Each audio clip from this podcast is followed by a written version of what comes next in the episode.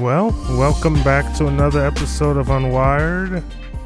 Let's try to bring the music down. Let's welcome us to another episode of Unwired. Maybe we should start over. Okay, hang on a second.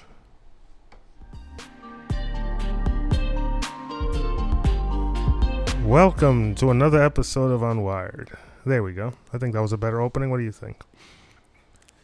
Okay, so we're back to our regular microphone, our Tascam PC1, blah, blah, blah. What is it, a TC something? I, I never remember. But it's a, uh, I think it better suits my voice. The NT3, which I would hope is a better microphone, eh, it might be better for somebody else. But we're back to our regular one. And no more tube amplifiers, even though I might try it again with this microphone and see what difference it makes. But I have not had great success with that Art Tube MP. So, back to our normal, regularly scheduled programming. So, I wanted to talk today about DMX, not the rapper. We're talking about. Wait, let me know what? Let me look this up. Let's learn something together, shall we? What does DMX stand for? And of course, YouTube excuse me, um, Wikipedia first comes up with the rapper. Who's from Brooklyn? His name is Errol Simmons? Okay. But that's not what we're looking for. We're looking for DMX and what it stands for. Checking.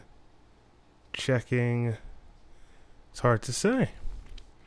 And we're continuing to look for DMX explanation. How about that? The explanation. DMX explained. Let's go.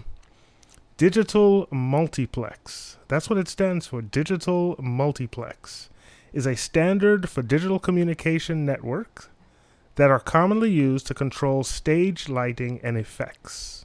Okay, digital multiplex. We learned something new. DMX. So, let me give you a little backstory. Uh, as of now, Christmas is coming up, less than a month away. And there was a talk at my church about doing a little bit of a light show. Now, we have some stage lighting, we have some up lighting that can be controlled by DMX. So I said, hmm, let me give this a try. I even went and looked into some moving lights. Said, hmm, let me give this a try. And I realized I don't know very much about DMX controls. There's quite a bit to understand about them. So, as we are able to do now in this generation, we go out and we search for YouTube explanations of what we need. And I've come across a couple of good videos. Uh, there's someone called Learning Lizard. He has some very good basic explanations of how to set up uh, DMX systems. Now, here's where terminology uh, becomes interesting. Uh, there is uh, multiple facets to DMX. It's not just say, oh, I'm going to turn on the red, green, and the blue of this light.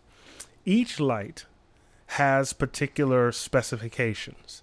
Each controller also has particular specifications. So you can get a controller that can control 128 or 256 or 512 channels. Now, okay, in the audio world, a channel, one microphone is a channel. You may have two channels for keyboards, but you control each of them individually. Now, imagine if you stick a keyboard in, and because of the features of the keyboard, it's going to automatically take up six channels. Say, okay, now my 64 channel board doesn't seem to be enough for all the things I want to do. Two keyboards, and I'm already using 12 channels. The other thing is, each device is addressable. Well, what do you mean by that? Well, think of an address. You get mail delivered to your address. It's not going to go to your neighbor's address. Have you ever seen some neighborhoods where the numbers are not sequential? They they always skip a number or two. Um, DMX is like that. So I have three different lights sitting here, and I can set up how many channels each light uses. By setting up the different channels per light, it changes how you can configure them. You follow me so far? Good, because it took me a while. So, one light can either do 6, 10, 14 channels. If you set it to 14 channels, that means you'll need 14 faders to control everything. You don't have to use all 14, but it gives you more control. You can change the intensity of certain colors, you can either mix certain colors, or you can control how much of the light comes on at a particular time. Now, when you start talking about moving heads, it becomes even different. You can control t- pans and tilts. That's the way the head moves back and forth. You can control the speed of the movement, and then you can control the colors. Now, all the lights that I have are RGB lights, which means they're they have red LEDs, green LEDs, and blue LEDs. And from there you mix and match different colors. Now, of course, the better the lights, the smaller the LEDs, the more intense or um, the better the saturation, the better the color reproduction. Let's just say my budget isn't that great, so I have less qualified lights. Like one set of lights, I have literally have three bulbs on them, and I think each bulb has one of the three, uh, each of the three colors RGB. And there's some that have the separate white, so you do an actual white, and there's some that combine the colors to do white. Okay, you follow me so far? So, so far we've dealt with channels. Okay, so you have you have a number of channels set to your controller, and then you have uh, channels that you can set your system up to use a particular number of channels. And you can daisy chain them if you set two fixtures to the same number, to the same starting address, same starting channel, uh, then one control will control all of them. And if you change them, you have to change them according to how many channels are set up to be used. You follow me so far? Okay, so if you have your first set of lights that use 10 channels, then you have to start your second set of lights on the 11th channel. Now, here's where I have a little bit of confusion because I have read that con- the controller also determines how many lights, uh, excuse me, how many channels can be assigned to the first one. So I have a 14 channel controller and I have my lights set for 10 channels. That still means I need to start the next set of lights on the 15th channel because my controller already assigned the first 14. Now, even if I don't use the first 14, I've read that I need to set up the second set of lights on the next set of channels. I'm confused by that. I've been trying to test it out and I've had some issues where even though I've set up the second set of lights on a further channel that the the um, faders that I'm trying to set for the second set of lights are also affecting the first set of lights. I'm confused. So I need to dig a bit deeper. Okay, so now once you get your channel set up, let's say I have it perfect, because I did it for the moving lights. I got them set up just fine.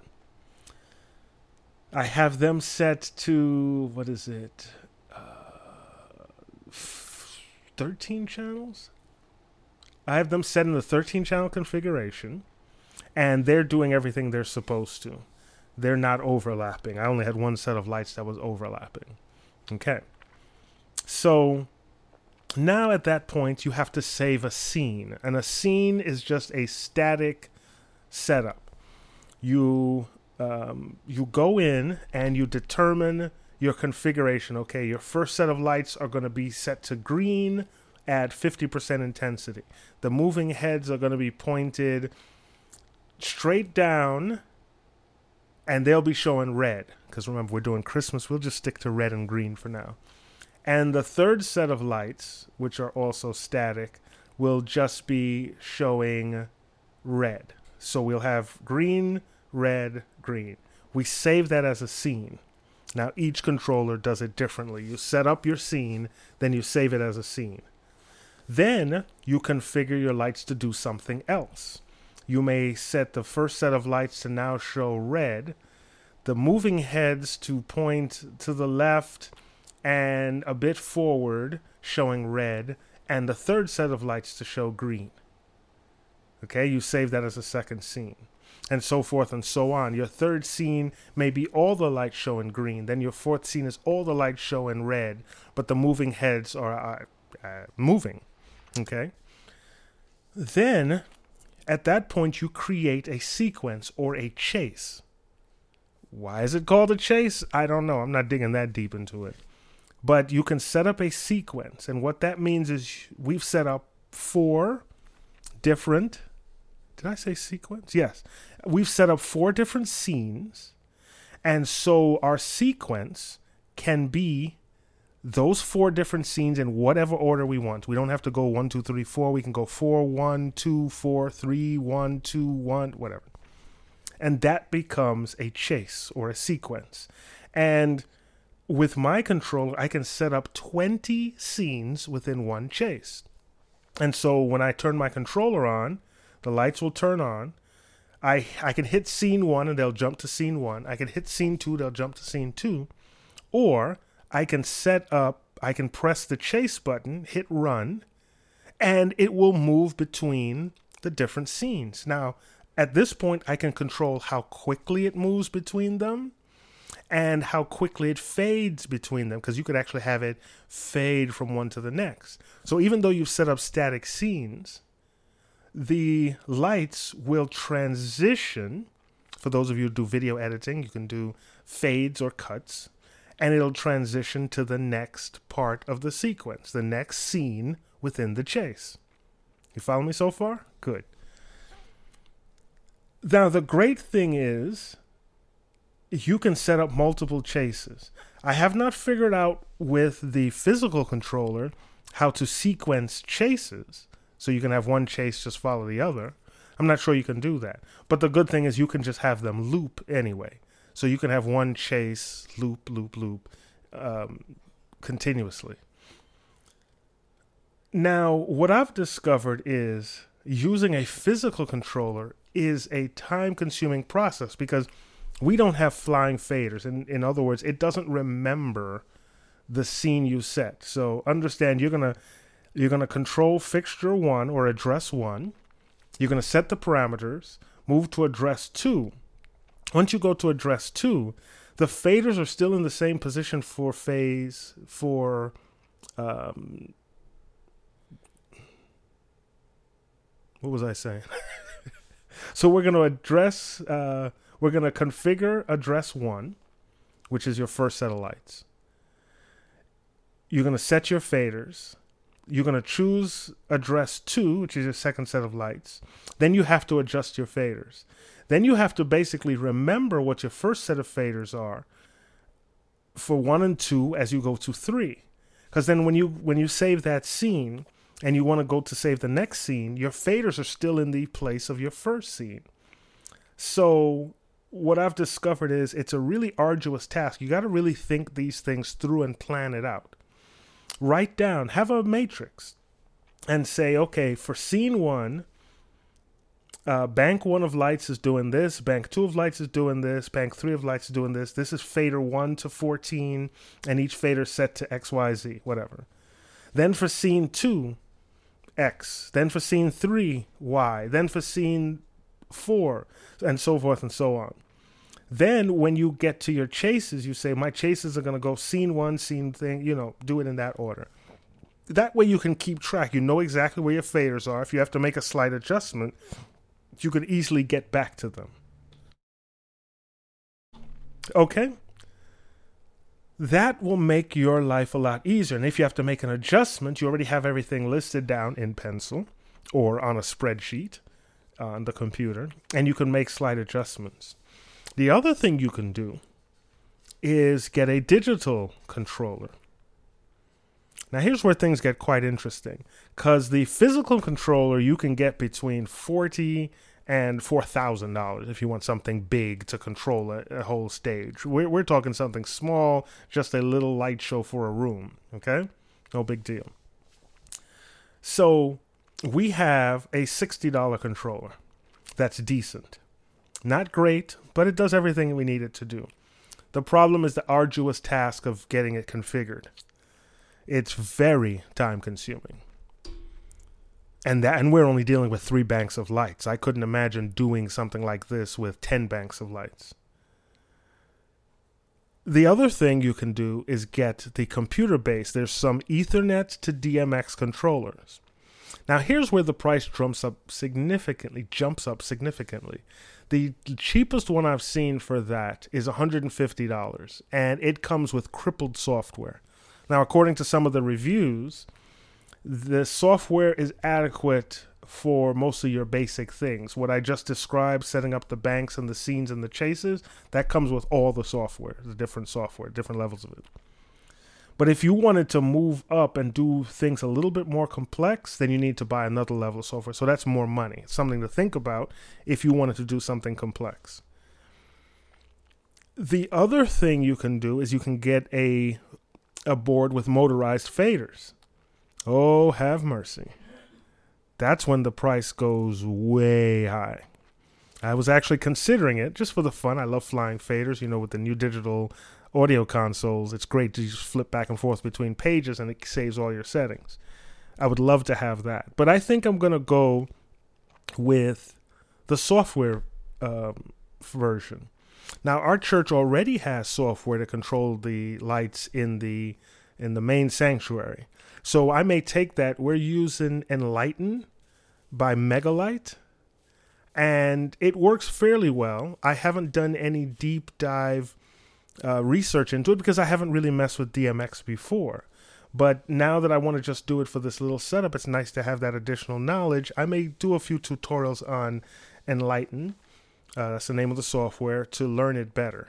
Like right now, I can use it to control the lights, turn them on, dim them to whatever amount. We can set up different lighting scenes. But once you start adding motorized lights, boy, that changes a lot. Where are they're going to point, what they're going to be doing as they point, how quickly they move between positions, how quickly you want to transition the lights. We don't do a lot with lights. We just use it for backwash to separate the stage from the back wall. And we also. Uh, do it for you know when there's something theatrical going on maybe set the mood differently so that's the situation we have you have to configure what channels you're using you have to configure your scenes and you configure your chases. I think that's going to be easier to do on the software based version. I've looked up a couple of other ones as well. And like I said, I'm looking at between $150 for the least expensive one. There's there's one that's sold for $70, but it's it seems to be for testing only. You can't do any scenes or chases in it. And then you can move up to three, four hundred dollars. Uh, and I'm I'm thinking that that's a bit more useful. Now, I may not invest that money this year. I'll just use the one we have. Because, uh, like I said, I'm not sure how much we're going to be using it. But this was an interesting foray into something that I hadn't done before. Digital multiplex is what DMX stands for. And as I we mentioned before, you set up the addresses on the lights the channels on the lights. Then you assign those channels to the controller. Um, you make sure they don't overlap. Then you create your scenes. Then you create your chases, and you can change the speed between uh, as the chase goes through each scene. Your sequence as it goes through each scene, you could adjust the speed of that. And there's a couple of other things that are, are possible. We just, you know, you can have the lights set to go according to the music. Um, you've seen those those light shows where uh, those people set up those elaborate lighting uh, things at their homes. So they're using this type of technology. It's way beyond what we normally do. Um, and since this is Unwired, we do have to talk about the ability to do remote transmission for DMX. So there's quite a few devices out there that'll add another couple of hundred dollars, depending on how many fixtures you get, um, so that you can transmit and receive wirelessly using DMX. Once again, I'm not sure I'm going to go that route. I'm not sure it's that necessary for me, but it is a nice thing to have in case you have to cover a lot of area and you don't want to string up cables through it. Uh, we're not getting into the cables. There's two type of cables, either a three pin um, DMX cable, which looks surprisingly like an XLR. But I've also heard that for very long runs, you don't want to use XLR cables, which is surprising to me because XLR works well in long runs. But they say for very long runs, if you use XLR, the further lights from your source will start to uh, lose their timing. Uh, so there's special uh, DMX cables that you can buy, which looks exactly like XLR. And then there's the five pin DMX uh, cables, uh, which I don't have any. Thank goodness. It just seems like extra things that I don't need. So there you go. There was your DMX tutorial for the for the day, year, whatever. If you'd like to get into it, I suggest you um, do some research. Check out YouTube. I will say I have not been happy with the lower quality lighting companies. I will not mention their name because I don't want to cast too much aspersions on them let's just say there's one particular company. Um, like I have quite a few Chauvet lights, C H A U V E T, that I'm decently happy with. Um, I like some of their pars. There's the circular lights much more than their color palette lights. I find the color palettes are much harder to work with and much less flexible. Then there's, uh, like I said, I'm not going to mention that company. Um, and then you have your uh, what is it? DJ America, DJ A. They make some decent equipment. There is Mega-Lite. We have some of their uh, lights that uh, I gotta say that I'm not that overly happy with. Like the software is pretty good. Um, and then there are a bunch of knockoff companies you can buy over eBay or Amazon, and I have some of their motorized heads, which seem to work pretty well. There's no telling how long they'll last. But for forty dollars to get into it, I mean, you could buy a set of four motorized lights for two hundred bucks, and uh, there's always a suggestion you buy multiple of the same lights so that the the controls will be the same. Uh, and it'll be easier to you know the lighting will look the same the controls will respond the same instead of buying a different family of lights and then they don't respond exactly the same or they've made a change with which channel does what other than that if there's more that you want to learn about dmx I suggest you do your research. It's not really an unwired thing, even though I might dig a little bit deeper into it uh, if I have the time. And that is the end of our episode on DMX. As always, if you have questions or comments, hit us up on Twitter, Unwired the Podcast. It's at Unwired the Podcast. And we thank you for listening. We also have email unwired at spaceage llc.com. And if you have comments or knowledge about DMX that I may not have covered, please feel free to let me know especially before Christmas. Bye.